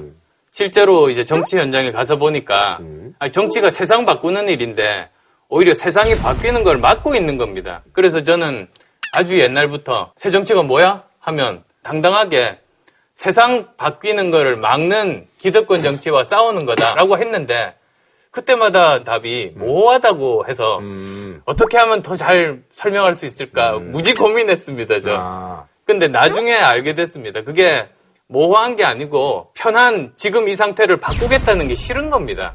그래서 그 다음부터는 뭐 뭐라고 하든 저는 똑같은 대답만 앵무새처럼 하고 있습니다. 전혀 스트레스 안 받습니다. 근데 새 정치를 하고 낡은 정치와 나는 선을 긋겠다 이러면서 새정치 민주연합 했을 때 재보궐선거 또 지자체 선거 공천 과정을 지켜보면서 이게 무슨 새 정치냐 이런 사람들이 굉장히 많았어요. 그러니까 이제 광주시장 예, 후보 그렇죠. 예, 상향식 공천 이런 거와는 거리가 멀게 밀실에서 합의를 한단 말이에요. 김한길 대표와 안철수 대표 두 분이 밀실에서 합의를 하고 그것을 밀어붙이는 것이 과연 새 정치인지 어떻게 생각합니까? 처음에 이렇게 두 다른 당이 서로 통합했지 않습니까? 워낙에 당이 되기도 전에 사실은 합하다 보니 굉장히 미약했습니다. 그런데 당내 경선을 하다 보면 결국은 대부분이 민심하고 경선 결과가 다른 거 아니겠습니까? 그러면 아예 정치 신인이 진입할 수가 없는 겁니다. 정치 신인이 진입할 수 있는 방법들을 어, 찾아야겠다고 생각했습니다. 그래서 이 밀실에서 합의해서 공천을 했다. 밀실 합의는 아닙니다. 공개된 그 최고위원회에서 결정했습니다. 아니 그것도 최고위원회 하기 전에 뒷방에서 미리 얘기하고 나오죠. 그거는 안철수 의원님과 함께 당을 하고 계신 분들이 특히 이제 지역구가 이제 호남 지역인 분들이 대부분 다 옛날 사람들이잖아요. 원래 안 의원님하고 같이 당하기 전부터 국회의원 했던 사람들이 대부분이잖아요. 그래서 어, 이 안철수 의원님이 자원재생 사업에 벤처를 창업하셨나? 신인들도 많습니다. 그리고 또 무엇보다도 한 사람 한 사람 이렇게 따지는 것보다 전체적으로 그 노력이 사회를 어떻게 바꿨는지 그런 시각으로 바라봐야 되지 않습니까? 뭐 그런 의미에서 본다면 양당 기득권 구조가 이제 깨진 겁니다. 근데 그게 이제 새 정치는 아니지 않아요? 여소야대가 되면서 국정농단 이런 것이 터져나올 수 있는 정치적 조건이 만들어졌던 거는 확실하지만 제3당으로 등장한 국민의당이 정치의 내용에서 새로운 걸 보여주고 있어야 되지 않을까? 그런 예. 생각이 들던데요. 예, 예. 어, 아까도 이제 그 언론에 이제 적극적으로 이제 내가 이제 해명을 좀 하겠다라고 이제 말씀하셨는데 오늘 딱 한 가지. 아, 요거는 좀 내가 좀 해명을 해야 되겠다. 저희들 총선 거친 직후에 음. 그 리베이트 조작 사건이 있었습니다. 음. 나중에 제가 들어보니까 계좌 추적을 한 달간 했다고 합니다. 음. 그런데 아무도 돈 받은 것을 발견하지 못했다고 들었습니다. 그러함에도 불구하고 이제 언론에 리베이트라고 하고 결국은 고발을 했습니다. 그때 당시 제가 어떤 설명을 해도 아무도 안 믿는 그런 분위기였습니다. 그래서 저는 변명하지 않고 당구하기 위해서 책임지고 대표를 내려놨습니다. 그리고 지난달에 판결이 났습니다. 네네네. 일곱 명이 각자의 모든 혐의에 대해서 100% 무죄를 받았습니다. 사실 그것 때문에 제가 지지율 엄청나게 많이 손해봤습니다. 이 다 평가해 주실 거라고 믿습니다. 변호사님 기억나시죠? 그때 우리 썰전에서 그 문제 다뤘잖아요. 예. 제가 뭐라 그랬어요? 업계의 거래 관행대로 했는데 회계 처리를 깔끔하게 못해서 장부상 착오 때문에 그런 걸 거라고 그랬잖아요, 제가. 네네, 그렇게 말씀하셨죠. 저 그랬어요. 아, 진, 진실을 아셨군요. 혹시 주정 야국 아니에요? 주정 야국. 아, 낮에는 정의당, 밤에는 국민의당. 국민의당 계신 분들이 저를 얼마나 싫어하는데요. 국민의당하고는 안 돼요, 제가. 알겠습니다. 그죠? 아시잖아요. 자, 그럼 말이죠. 이제 그안 의원님께서 이제 이번 대선에 야심차게 내놓은 그런 정책들 여쭤보도록 하겠습니다. 그래서 이제 저희 그 룰이 있거든요. 그래서 두 분이 워낙 뭐 여쭤보고 싶은 것들도 많고 그러신데 하나씩만 시간 관계상. 그게 그런데 참 내가 만든 룰인데 정말 답답하더라고. 물을 건 굉장히 많은데. 그러니까 옛말에 자승자박이니 수원수구하리요. 그런 말이 있는 거예요. 아, 그래서 이게 질문을 한 다섯 개씩만 할 걸. 아, 이제 하나만 하는 걸로. 예. 자, 첫 번째는요, 경제인데요. 아무래도 이제 그 4차 산업혁명, 이거에 대비해야 된다, 이 중요성을 강조를 하셨습니다. 근데 많은 전문가들이 4차 산업혁명이 기존의 어떤 일자리를 이제 감소시킬 것이다, 라고 얘기를 하거든요. 어, 안 의원님께서는 양질의 일자리, 이걸 아, 창출하실 어떤 대안이 있으신지. 그 일단 네. 정부가 재정을 투입해서 일자리를 만들고 경제를 살리겠다면 저는 그건 옳은 방향이 아니라고 봅니다. 만약에 재정 투입해서 경제 살릴 수 있으면 일본이 왜 20년 장기 불안 극복을 못했겠습니까? 일자리 만들고 경제 살리는 거는 민간과 기업에서 주체가 돼서 하는 일입니다. 네. 정부는 그 기반을 만들어주는 일을 하는 겁니다. 네. 근데 문제는 이렇게 구조를 바꾸는 일은 시간이 걸립니다. 네네. 그래서 단기적인 처방을 사실은 동시에 병행해야 되는 겁니다. 근데 특히 저는 청년 일자리가 가장 우려합니다. 네네. 지금 보면 2010학번부터 2012학번이 사상 최대의 대학 입학자들이 있는 학번입니다. 네네. 그래서 아마 청년 실업률은 앞으로 3년에서 5년이 사상 최악의 상태이고 이 기간에 대해서는 정부에서 특단의 대책을 내놔야 된다고 봅니다. 그래서 제가 생각하는 방법들이 지금 현재 중소기업은 인력 난에 처해 있습니다. 네. 그 대기업과 임금 격차가 너무 심하기 때문입니다. 거의 대기업의 55% 정도밖에 못 받습니다. 따라서 이 차이를 국가에서 취업한 청년들에게 한시적으로 보존해주는 방법을 써야 된다고 저는 봅니다. 80% 정도까지 그렇게 보존해주면 이것이 오히려 나중에 들어갈 복지 비용과 비교해보면 훨씬 더 그 국가를 위해서 도움이 된다고 생각합니다. 뭐, 추가 질문? 내가 가령 그 중소기업 같은데 면접을 해보면요. 이 서울 지역이 아닌 지역의 중소기업을 가령 경영학을 전공한 친구들을 근근히 세 사람을 모아놓았습니다. 그 세 사람 중에 출근한 사람 한 사람밖에 없어요. 보수가 되게 못자는데요. 그리고 장래 비전도 있고 하는데 대부분 청년들이 원하는 것은 서울에 근무해야 되고 근무 환경이 좋아야 되고 장래 비전이 확실해야 되고 그런 직종에는 경쟁이 거의 100배이에요. 이래서 중소기업에 예컨대 정부 지원이 있어서 임금 기차를 둘이만 주면 충분히 청년들의 실업률을 낮추고 일자리를 확보해 줄 수 있다. 나는 여기에는 근본적으로 오류가 있다고 봅니다. 중견기업을 대기업으로 키워서 더 육성을 해야 할 때는 그런 정부의 노력이 나 필요하지 않겠느냐. 그러니까 대기업이 있고 중소기업이 있고 이제 신생 벤처기업들이 있습니다. 그런데 대기업은 이미 어떤 경제 상황에서도 일자리가 늘어나지 않는 것이 증명이 됐습니다. 그런데 벤처 기업도 일자리를 많이 늘리지는 못합니다. 워낙에 신생 벤처 기업들은 나중에 실패할 확률도 높습니다. 그래서 일자리 정책으로 창업을 열심히 활성화하는 것은 그건 또 잘못된 방향이라고 저는 보고 있습니다. 그러면 남은 것이 중소기업이 제대로 경쟁력을 가지고 대기업으로 성장할 수 있는 그 길을 만들어줄 때 양질의 많은 일자리들이 나올 수가 있는 겁니다. 근데 중소기업이 그렇게 발전하지 못하도록 발목 잡는 것 중에서 제일 주요한 요인이 그 연구개발 능력입니다.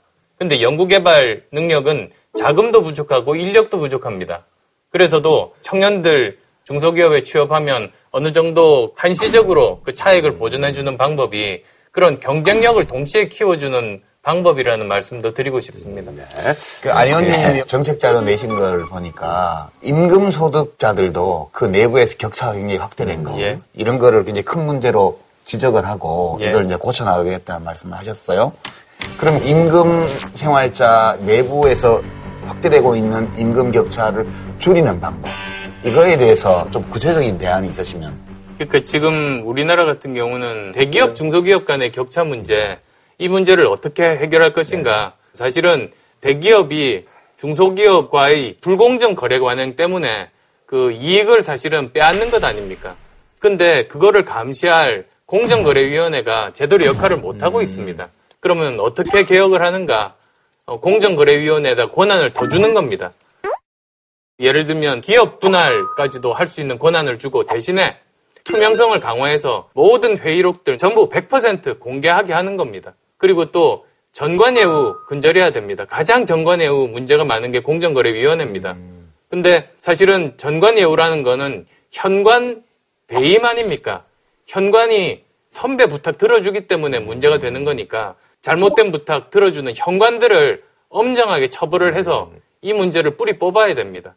그게 이제 대기업, 중소기업 간의 그 임금 격차를 근본적으로 바꿀 수 있는 가장 첫 번째 시도라고 말씀드리겠습니다. 알겠습니다.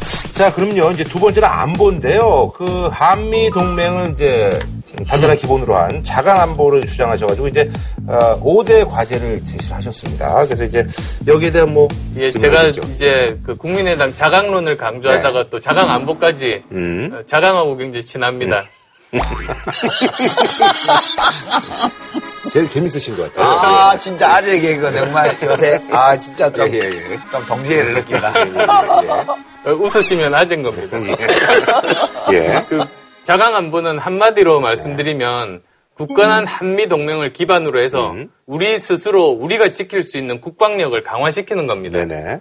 근데 거기에 이제 몇 가지 중요한 점들이 있습니다. 무엇보다도 첫 번째로는 방산 비리는 반드시 근절해야 됩니다. 이게 우리 국방력을 완전히 좀먹고 있는 겁니다. 그래서 방산 비리와 연루된 놈은 네네. 다시는 이 세상에 그저 발붙이지 못하게 해야 됩니다. 어, 엄벌하시겠다. 예. 그 다음에 또 이제 두 번째로는 네네. 첨단 그 국방력들을 강화해야 됩니다. 네. 즉 해군 공군을 훨씬 더 강화하고 KAMD를 포함해서. 어, 빠른 시간 내에 북핵에 대응하는 우리 자체의 시스템들 완비를 해야 됩니다. 그래서 결국은 그 일들을 하려면 국방비를 사실은 증액해야 됩니다. 네. 지금 현재 GDP의 2.4%가 국방 예산인데 어, 점진적으로 3% 정도까지는 확보하자는 게 어, 제 주장입니다. 네. 자강안보 말씀하시고 했는데 정책 자료에는 남북 관계에 관한 언급도 있더라고요. 아, 예, 예. 그래서 이게 저는 제일 궁금해요 대선 후보들한테는 지금 북핵 문제 해결을 위해서 국제사회의 제재에 동참하는 것과 병행하여 네. 남북 대화와 북미 대화, 육자 회담을 추진하겠다 이렇게 공약을 예. 하셨어요. 근데 지금 남북 대화하고 육자 회담이 안 되는 이유가 지금 이명박 정부 때 이게 중단돼서 지금까지 안 되고 있는데 예. 선제 핵 포기 요구하고 있잖아요. 북한에 대해서. 근데 안철수 대통령이 취임한다고 해서 북한이 갑자기 우리 핵 포기할래 할 일은 없잖아요. 어떻게 남북 대화를 재개를 하고 육자회담을 추진하실 건지. 그러니까 아무 조건 없이 하시겠다는 뜻인지. 아닙니다. 북한과의 관계에서 어, 가장 중요한 점은 유엔 제재 국면이라는 점입니다. 그런데 제재를 통해서 과연 한 체제를 붕괴시킬 수 있는가? 지금까지 사실 전례가 없습니다. 그러면 왜 제재를 하는가? 그 이유는 제재를 통해서 결국은 우리가 원하는 때 원하는 조건으로 협상 테이블을 만들기 위한 것 아니겠습니까? 그러면 지금 제재와 병행해서 이제는 대화를 하기 시작해야 됩니다. 그래야 우리가 원하는 때 원하는 조건의 협상 테이블을 만들 수 있는 것 아니겠습니까? 예전에 레이건 대통령 때도 보면 소련과 군비 경쟁이 사상 최대로 심했습니다. 그런데 그러함에도 불구하고 서로 대화를 했었습니다. 마찬가지로 저는 그것을 통해서 협상 테이블을 만들고 거기서부터 시작된다고 그렇게 말씀드립니다. 아까 예컨대 우리 국민 총생산의 한2.4% 올해 지금 우리 국방 예산 40조 예산에다가 예산을 뭐 엄청나게 늘려서 한 60조가 된다라든가 이렇게 되지 않은 한은 첨단 그 국방력 건설은 사실 불가능해요. 지금 임기 5년 안에 첨단 국방력을 건설을 하고 킬체인을 완료하겠다 이렇게 얘기를 해버리거든요. 우리가 매년 한 경제 성장을 한 5%씩 계속 해나가면 그런 여유가 있겠죠. 근데 지금은 턱도 없는 얘기가 돼버렸단 말이에요. 과연 이 재정 계획은 갖고 이런 말씀을 하시는 건지를 내가 묻겠습니다. 예, 재정 계획 다 있습니다. 이미 박근혜 정부에서 약속 어겼던 경험들이 많지 않습니까? 그래서도 재정 조달 계획들 어, 모든 후보가 반드시 다 내야 된다고 말씀드리는 입장입니다. 그리고 이제 킬체인하고 KAMD 말씀하셨습니다만 그것 모두 다음 대통령이 다 원래 계획대로 하면 임기 내에 다 완성되는 그런 그 계획들입니다. 그걸 조금이라도 더 빨리 당기자. 저는 그 주장을 했던 겁니다. 주말에 보충 질문 네네네. 그거 했는데 이거는 진짜 해야 돼요. 아, 과거 아, 정부가 명료한 보충 질문을 아, 하죠. 과거 정부가 킬체를 완료한다는 게 그거 이틀이니까 내가 드린 얘기예요. 예. 그 그대로 한다면 킬체는 완료 아니에요. 킬체인이라는 것은 저기 도발 징후가 감지가 되면 즉각 그걸 알아서 곧장 원점 타격이 가능해야만 킬체인이 완료가 되는 것이거든요. 그렇게 되려면 우리에게 지금 부족한 것이 한두 개가 아닙니다. 우리는 정보 획득이 1순위고요. 두 번째, 타격 무기가 있어야 됩니다.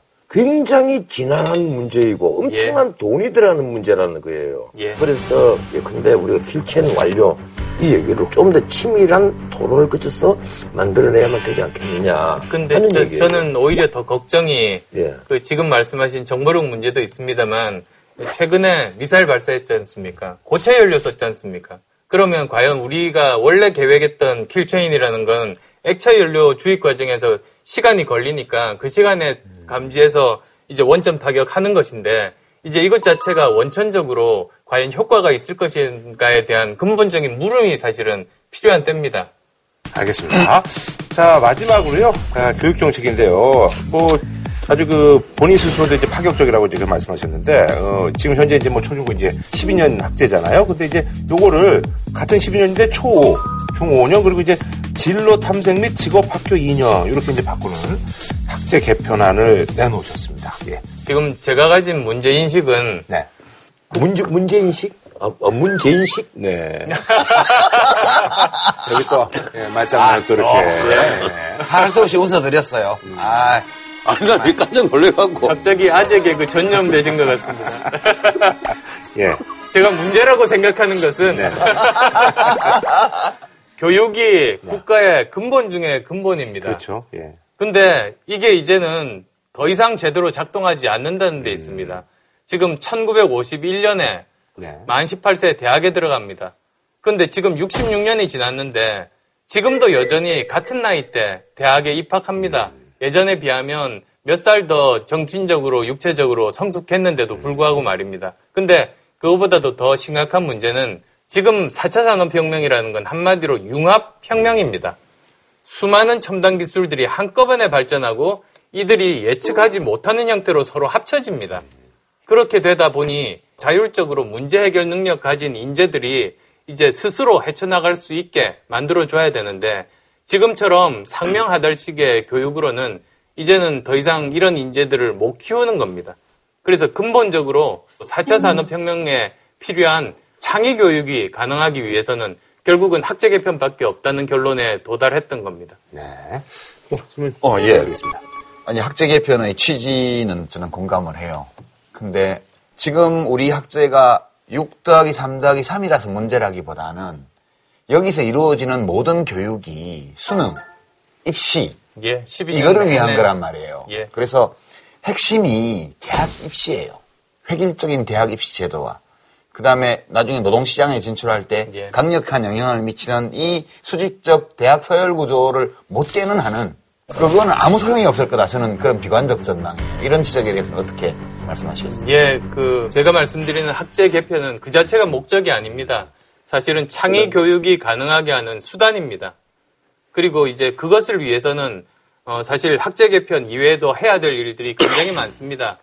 어떤 과목들을 가리킬 것인가, 그리고 거기에 준비된 선생님들에 대한 재교육을 어, 어느 수준으로 할 것인가, 그리고 또 교육개혁이 지금까지 실패했던 이유가 교육은 전체 사회 구조 중에 하나의 종속 변수 아닙니까? 일자리가 고쳐지지 않으면 아무리 교육을 개혁해도 이것이 제대로 되지를 않는 겁니다. 따라서 교육개혁과 동시에 그 일자리 개혁이 병행이 돼야 됩니다. 그래서 마이스터고만 나오더라도 충분한 일자리들이 많으면 그리고 제대로 대우를 받고 임금격차가 적으면 그러면 대학에 갈 동인들이 많이 떨어지는 것 아니겠습니까? 그래서 이런 말씀들까지도 다 하는 게 사실은 전체 교육개혁의 그림입니다. 네, 변호사님. 예. 아까 우리 유판사가 말씀하신 대로 사실 이게 학제의 문제보다는 컨텐츠, 정확히 말하면 커리큘럼이나 문제라고 봐요. 무엇보다도 우리 각 가정의 이 교육 문제로 고통을 주는 것은 이 사교육비가 이 가계의 그 지출 능력을 확 줄여버린다는 데 문제가 있습니다. 가처분 소득을 너무 많이 줄이는 거예요. 그리고 마지막 2년 지금 뭐 탐, 탐색 학교입니까? 진로 탐색입니다. 예, 진로 탐색 그 학교. 나 이게 정말 깜짝 놀랄 바상이라는 생각을 해요. 박근혜 정부가 우리 중학교에 자유학기제 도입했다고 자랑을 하거든요. 자유학기제라는 것이 있는 집 아이들에게는 참 편안한 어, 학기제가 되겠지만 없는 집 아이들에게는 고통이 된단 말이에요. 왜 그걸 날 모르는지 그걸 자랑을 하고 있는 거예요. 마찬가지로 교육 문제는 난 좀 더 광범위한 토론을 거쳐서 지금부터 좀 해줘야 되지 않겠느냐. 가장 또 우리 교육의 큰 문제가 장관이 바뀔 때마다 대통령이 바뀔 때마다 국가의 교육 정책이 바뀌는 것 아닙니까? 도저히 미래 예측 가능성이 지금 담보가 되지 않은 겁니다. 이제 이런 문제가 있습니다. 따라서 저는 교육부 없애고 오히려 국가교육위원회와 그리고 교육 지원처로 재편하자는 겁니다. 교육부 없애고 오히려 국가교육위원회와 그리고 교육지원처로 재편하자는 겁니다. 즉 국가교육위원회는 교육 전문가들 그리고 학부모 대표들 관료들 여야 정치권이 다 참여해서 사회적인 합의를 합니다. 향후 10년 계획을 합의를 하고 그 다음에 또 10년, 그 다음에 또 10년 합니다. 그렇게 되다 보면 정말 100년 이상 갈 수 있는 장기 계획을 거기서 세울 수가 있고 다음엔 누가 대통령이 되고 정권이 바뀌어도 그 합의를 어기지 못하게 하면 이런 큰 개혁들이 가능하다고 봅니다. 아, 근데 이거, 이건 정말 대답이 안 된 것 같아. 아니, 그냥 안 고치겠다는 거예요. 그냥 가겠다는 거죠. 학제 개편 그대로, 그대로. 지금 가- 당장 하겠다는 게 아, 그리고 아니고. 좀 더 세부적으로 또 설명을 드리면 지금 진로 탐색 학교라는 게 그 지금의 고등학교와는 완전히 다른 개념입니다. 그 새로 다 만들어야 되는 겁니다. 그 아, 지금 현재의 고등학교들을 이제 그 형태로 이렇게 바꿀 수 있습니다. 모두 지금 당장 하자는 게 아니라 국가교육위원회를 거쳐서 초등학교 입학부터 어, 사회적인 합의를 해서 하나씩 바꿔가자는 겁니다. 알겠습니다. 뭐 이쯤에서 네, 이거 밤새야 돼요. 예, 교육개혁. 예. 많이 하려면. 자, 이 안철수 의원님 뭐한 줄 평 좀 부탁드리겠습니다. 네, 변호사님. 한 줄 덕담. 네. 버락 후세인 오바마 철수가 되십시오. 어, 예. 아니 닮았잖아요. 4년 만에 이 대통령 후보로 이제 봉지적으로 나섰으니까 그처럼 성공을 해서 네. 국민들로부터 환호를 받고 퇴임하는 그런 훌륭한 대통령이 되라고 내 덕담을 하는 건데 덕담. 예. 저는 뭐 지금 이제 경쟁을 앞두고 계시기 때문에 세상 사람을 깜짝 놀라게 할 이슈를 만드십시오. 예, 새로운 초식 개발하겠습니다. 네. 자, 이제 오늘 뭐 마무리 하셔야 될 것 같은데요. 예. 본인이 왜 대통령이 돼야 된다고 생각하시는지 이 질문 끝으로 오늘 시간 마무리 출연 소감도 하겠습니다. 한 말씀. 예. 사실 자기가 원한다고 대통령이 될 수 있는 게 아니지 않습니까? 네네. 시대가 요구하고 불러야만 되는 것 아니겠습니까? 그러면 시대가 어떤 것을 원할까? 우선은 정직해야 됩니다. 그리고 깨끗하게 국정 운영할 수 있어야 됩니다. 그리고 어, 정치적인 성과물로 그 유능함을 입증해야 됩니다.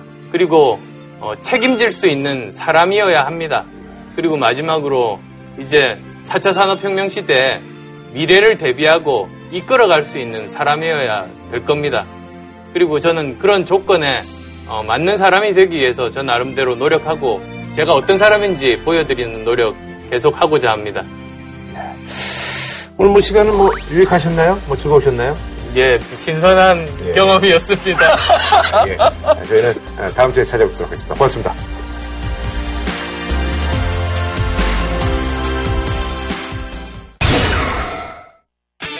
예, 썰전의 시청자 여러분, 대한민국의 정치를, 대한민국의 미래를 썰전처럼 만들겠습니다.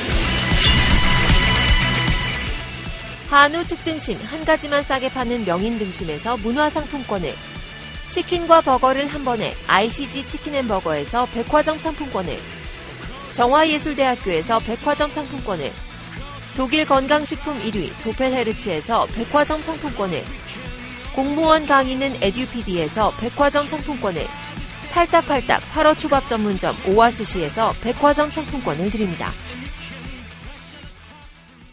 JTBC